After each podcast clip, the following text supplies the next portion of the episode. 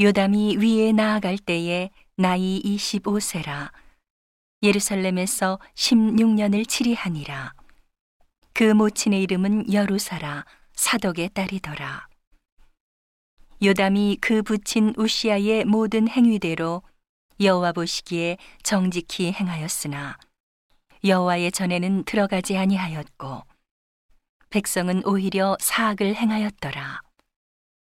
저가 여호와의 전 윗문을 건축하고 또 오벨성을 많이 증축하고 요다 산중에 성읍을 건축하며 숲을 가운데 견고한 영체와 망대를 건축하고 암몬 자손의 왕으로 더불어 싸워 이기었더니 그 해에 암몬 자손이 은 100달란트와 밀 1만 석과 보리 1만 석을 드렸고 제2년과 제3년에도 암몬 자손이 그와 같이 드렸더라.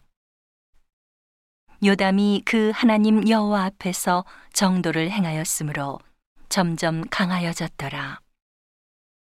요담의 남은 사족과 그 모든 전쟁과 행위는 이스라엘과 유다 열왕기에 기록되니라.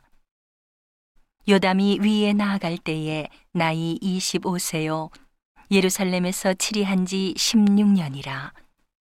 저가 그 열조와 함께 잠에 다윗성에 장사되고 그 아들 아하스가 대신하여 왕이 되니라.